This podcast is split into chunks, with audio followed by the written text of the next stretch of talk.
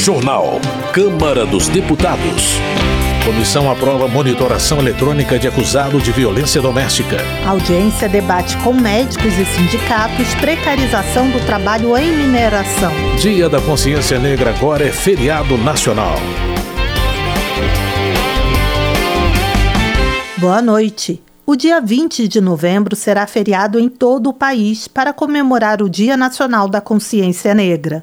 A lei foi sancionada pelo governo federal e a repórter Maria Neves fala sobre a repercussão do tema na Câmara. A lei em vigor, que surgiu de um projeto do Senado aprovado na Câmara no final de novembro, foi muito comemorada pela bancada negra. Criada oficialmente no mesmo mês, a bancada negra foi quem propôs a inclusão do projeto na pauta de votação. vinte de novembro é o dia da morte de Zumbi, líder do Quilombo dos Palmares, juntamente com Dandara dos Palmares. A data já era feriado em seis estados e cerca de mil e duzentos municípios. Conforme a relatora do projeto que deu origem à lei na Câmara, deputada Reginete Bispo, do P T Gaúcho, Palmares foi a maior e a mais duradoura experiência de resistência quilombola do país. Essa comunidade, localizada no atual estado de Alagoas, durou quase cem anos, de mil quinhentos e noventa e sete a mil seiscentos e noventa e cinco. Para a Reginete Bispo, a criação do feriado nacional representa um momento histórico. vinte de novembro não é só um feriado, é rememorar os quase quatro séculos de luta contra a escravidão que o povo negro fez neste país. É rememorar a luta cotidiana das mulheres, da juventude negra desse país que luta por justiça, por liberdade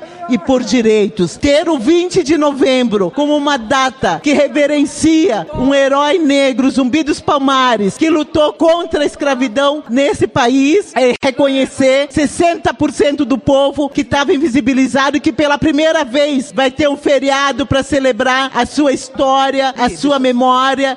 No último censo do Instituto Brasileiro de Geografia e Estatística, realizado em dois mil e vinte e dois, cinquenta e sete por cento da população brasileira se declararam pretos ou pardos. Reginete Bispo afirmou ainda que a bancada negra decidiu iniciar seus esforços de combate ao racismo e de promoção da igualdade racial pela criação de um feriado nacional, porque símbolos importam. Na opinião da parlamentar, datas comemorativas remetem ao que o país considera mais relevante em sua história. E se não havia ainda uma data em referência direta à população negra, a história do Brasil estava sendo muito mal contada. Para os deputados contrários à criação do novo feriado nacional, a medida será inócua no combate ao racismo. O deputado Otoni de Paula, do M D B do Rio de Janeiro, por exemplo, afirma que a comunidade negra não será menos ou mais respeitada, nem a causa negra vai sofrer alguma consequência positiva em função da data. Na concepção de Otoni de Paula, a população negra precisa mesmo de políticas públicas, como educação igualitária e cotas. O deputado sustentou ainda que mais um feriado será prejudicial à economia. Mesma opinião de outros parlamentares contrários à nova lei, como o professor Paulo Fernando, do Republicanos do Distrito Distrito Federal, para quem as câmaras de vereadores é que deveriam decidir sobre feriados. Em resposta a esse argumento econômico, o deputado Chico Alencar, do P SOL do Rio de Janeiro, ressaltou que o turismo, favorecido pelos feriados, também gera receitas para o país. De acordo com o parlamentar, no ano passado, o setor teve a arrecadação de setecentos e vinte e sete bilhões de reais, o que representou dois vírgula nove por cento do produto Interno Bruto Brasileiro. Da Rádio Câmara de Brasília, Maria Neves. Cultura. Felipe Carreiras, do P S B de Pernambuco, parabeniza o governo federal pelas ações que possibilitaram um crescimento de quarenta e seis vírgula seis por cento no setor de cultura, superando a agropecuária e a construção civil. De acordo com Felipe Carreiras, os números demonstram a resiliência e a importância do setor para a economia nacional. O deputado coordena a Frente Parlamentar em Defesa do Turismo e destaca a atuação do parlamento para aprovação de projeto que cria o Programa Emergencial de Retomada do Setor de Eventos. Educação. Ivan Valente, do Pessoal de São Paulo, alerta para o risco de um retrocesso educacional no país, caso seja aprovado o texto do projeto do novo ensino médio. Ivan Valente critica o relatório em relação aos itinerários formativos, à oferta de disciplinas e à convicção de que se deve criar escolas pobres para alunos pobres, sem a devida qualificação ou expectativa de alcance do ensino superior. Pastor Marco Feliciano, do P L de São Paulo, celebra a instalação da Frente Parlamentar Mista em Defesa das Escolas Cívico-Militares. O parlamentar elogia os valores promovidos por essas instituições e questiona a decisão do governo federal de desmantelar o plano de desenvolvimento do setor. Pastor Marco Feliciano destaca estudo que apontou redução significativa de violência física, depredação e palavrões, além de alta aprovação das famílias nas escolas cívico-militares. Carol Dartora, do P T, denuncia que ao menos catorze escolas do Paraná localizadas em comunidades rurais estão ameaçadas de fechamento pelo governo do estado. A deputada reclama da falta de consulta adequada à comunidade escolar e dos possíveis prejuízos aos alunos. Carol Dartora cita o exemplo do Colégio Estadual do Campo Camila Pivovar da Cruz, no município de Tijucas do Sul, que, segundo ela, terá sua oferta de ensino de jovens e adultos encerrada para o próximo ano. Economia. Zé Haroldo Catedral, do P S D de Roraima, cobra empenho do poder público no combate a esquemas criminosos de apostas de jogos virtuais que caracterizam uma estrutura de pirâmide financeira. Zé Haroldo Catedral condena a atuação de influenciadores que, mediante pagamento, enganam seguidores com falsos ganhos milionários e afirma que o Congresso precisa estabelecer mecanismos legais rigorosos para responsabilizar quem lucra à custa do sofrimento alheio. Ana Paula Lima, do P T de Santa Catarina, elogia o programa federal Desenrola Brasil, que, segundo ela, já renegociou vinte e nove bilhões de reais em dívidas de mais de dezenove milhões de brasileiros. Ela lembra que a renegociação permite aos cidadãos o acesso ao crédito, retirando as restrições de instituições como o S P C e o Serasa. Ana Paula Lima destaca também a décima terceira Conferência Nacional de Assistência Social, que teve como tema a reconstrução do SUAS. Desenvolvimento regional. De acordo com Rafael Brito, do M D B, a Braskem é a maior beneficiária do próprio crime ambiental que cometeu. O deputado argumenta que a empresa não indenizou os afetados e se favoreceu de um acordo que fez com a Prefeitura de Maceió, onde adquiriu quase vinte por cento do território da capital. Rafael Brito avalia que o acordo isenta e perdoa a Braskem de todos os crimes ambientais na região, porque tira a capacidade do município de fiscalizar, uma vez que os crimes são cometidos em terrenos privados. Ricardo Maia, do M D B, registra a entrega de obras nas áreas esportiva, de recreação e infraestrutura na sede do município de Tucano, na Bahia, e no distrito de Caldas do Jorro. Ricardo Maia também alerta que a grave seca no sertão baiano exige uma ação conjunta dos governos federal, estadual e municipal, bem como do Congresso, para enfrentar a escassez de alimentos e água. Trabalho. No início do mês, as comissões do Trabalho e de Minas e Energia da Câmara dos Deputados promoveram audiência conjunta para avaliar as condições de trabalho na mineração brasileira. Médicos e sindicatos mostraram a precarização do trabalho em mineração durante o debate, como conta o repórter José Carlos Oliveira. O diagnóstico foi dado logo no início da reunião por meio do mestre em saúde pública Mário Parreiras de Faria, que também é auditor fiscal do trabalho há quase quarenta anos. O setor mineral mata quase três vezes mais do que os demais setores, né? Daí a necessidade de termos uma legislação moderna que leve ao controle de todos esses fatores de riscos no setor mineral. Representando o Ministério do Trabalho, Faria apresentou extensa lista de fatores de risco da mineração, tais como ruído, vibração, umidade, de irradiações ionizantes e não ionizantes. Alguns fatores como desmoronamento, choques elétricos e explosões têm impacto imediato na saúde do trabalhador, enquanto outros levam ao adoecimento gradativo.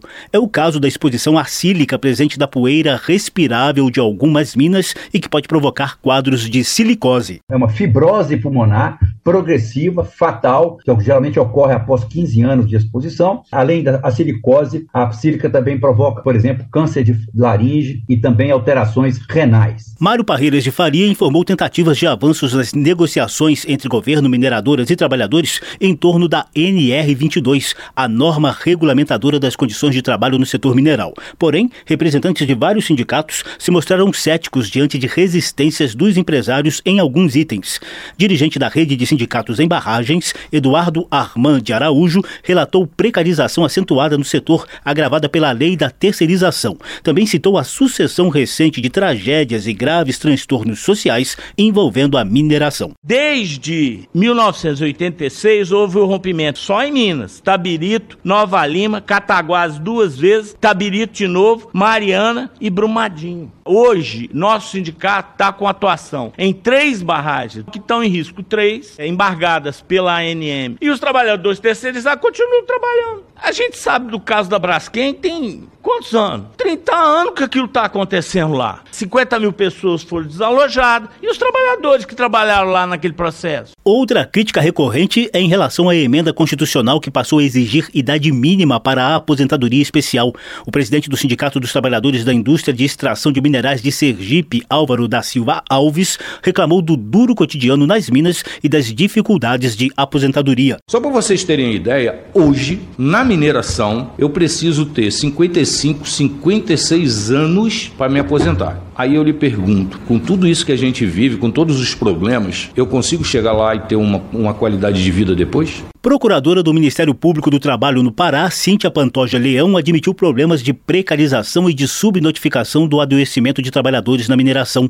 Acrescentou que a instituição atua não só de forma reativa às denúncias, mas também com grupos de trabalho com focos em prevenção e promoção dos direitos do trabalhador.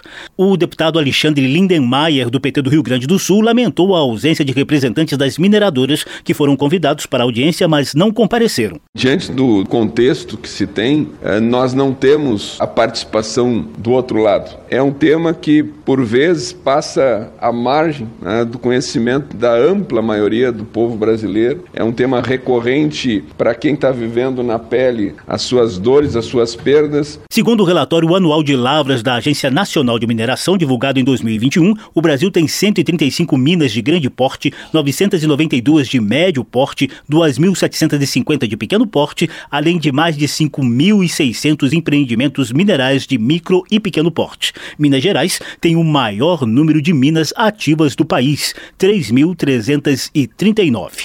Da Rádio Câmara de Brasília, José Carlos Oliveira.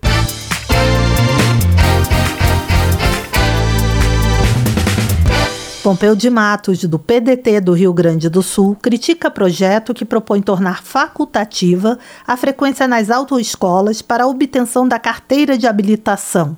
Ele argumenta que as aulas práticas são essenciais para garantir a segurança dos motoristas e do trânsito em geral. Pompeu de Matos enfatiza a importância de manter a qualidade na formação dos condutores para reduzir acidentes de trânsito. Na visão do congressista, a justificativa de redução de custos para a obtenção da C N H não pode se sobrepor à prioridade de preservar vidas.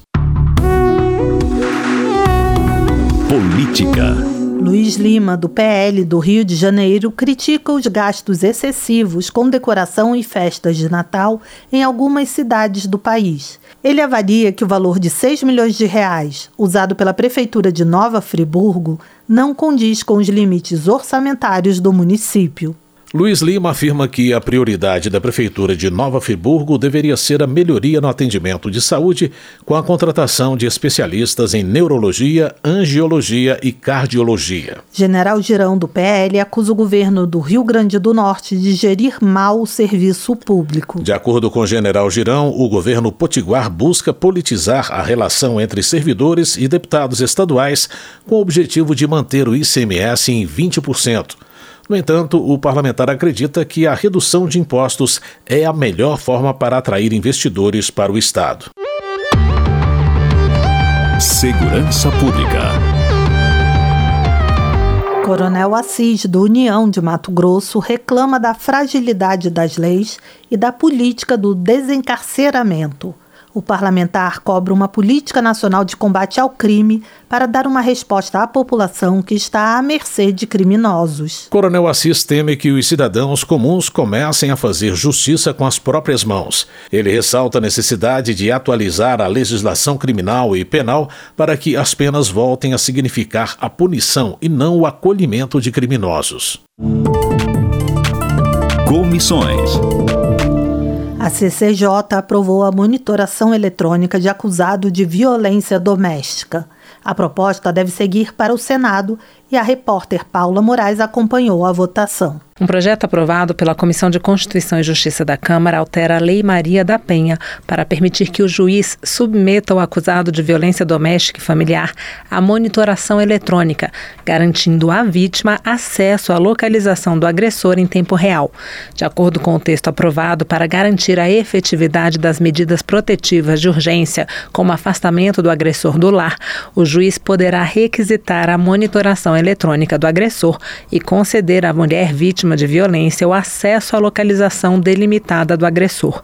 Esse acesso se dará por meio de dispositivo de alerta que informe a aproximação do agressor e permita à ofendida acionar a autoridade policial em caso de perigo iminente. A Lei Maria da Penha já estabelece que o juiz poderá requisitar auxílio da força policial para garantir a efetividade das medidas. A relatora do projeto na C C J, deputada Rosângela Moro, do União de São Paulo, destaca que a possibilidade A possibilidade de uso de tornozeleira eletrônica já está prevista no Código de Processo Penal e na Lei de Execução Penal. Ela defende, no entanto, a importância de a previsão estar clara também na Lei Maria da Penha. O mérito da proposição consiste em trazer expressamente para o texto da lei a possibilidade de submeter o agressor à monitoração eletrônica, o que já ocorre, mas vai além. Traz a possibilidade de conceder à mulher vítima de violência o acesso à localização do agressor. A proposta, que permite que o juiz submeta o acusado de violência doméstica e familiar à monitoração eletrônica, garantindo à vítima acesso à localização do agressor em tempo real, já pode seguir ao Senado, a menos que haja recurso para votação pelo plenário da Câmara.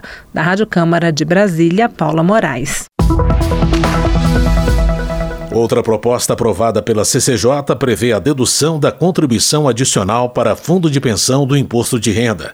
Os detalhes estão na reportagem de Paula Moraes. Uma proposta aprovada pela Comissão de Constituição e Justiça da Câmara estabelece que as contribuições adicionais que os participantes de fundos de pensão são obrigados a fazer para cobrir déficits das entidades de previdência poderão ser deduzidas da base de cálculo do imposto de renda. Atualmente, as contribuições mensais feitas pelos participantes ao plano podem ser deduzidas da base de cálculo do I R até o limite de doze por cento da renda bruta anual e desde que o cliente também contribua para a Previdência Social. Por exemplo, se uma pessoa tem uma renda bruta anual tributável de cem mil reais, ela pode reduzir essa base para até oitenta e oito mil reais. Com a base menor, o imposto a pagar cai. Porém, no caso de contribuições adicionais para cobrir déficits dos fundos de pensão, elas não podem ser deduzidas da base tributável. É isso que a proposta busca mudar, conforme comenta o relator, deputado Ricardo Silva, do P S D de São Paulo. O projeto fruto de muito debate e de muita espera por tantas pessoas que sofrem com uma injustiça praticada há anos. O autor do texto, o deputado Sérgio Souza, do M D B do Paraná, lembrou que o projeto é desdobramento de uma C P I que investigou os fundos de pensão. Quero agradecer a todos aqueles pensionistas do Banco do Brasil, da Caixa Econômica, da Petrobras, dos Correios, que foram os fundos de pensão investigados lá pela C P I dos fundos de pensão, da qual eu fui relator na época, que gerou esse projeto, que já tem seis anos, seis anos de tramitação. A proposta, que permite deduzir da base de cálculo do imposto de renda contribuições adicionais feitas para cobrir déficits em fundos de pensão, já pode seguir ao Senado, a menos que haja recurso para votação pelo plenário da Câmara. Da Rádio Câmara, de Brasília, Paula Moraes. Termina aqui o Jornal Câmara dos Deputados, com trabalhos técnicos de Everson Urani e apresentação de José Carlos Andrade e Mônica Tati. Uma boa noite para você. Uma ótima noite para você. A Voz do Brasil retorna amanhã. Você ouviu A Voz do Brasil. Boa noite.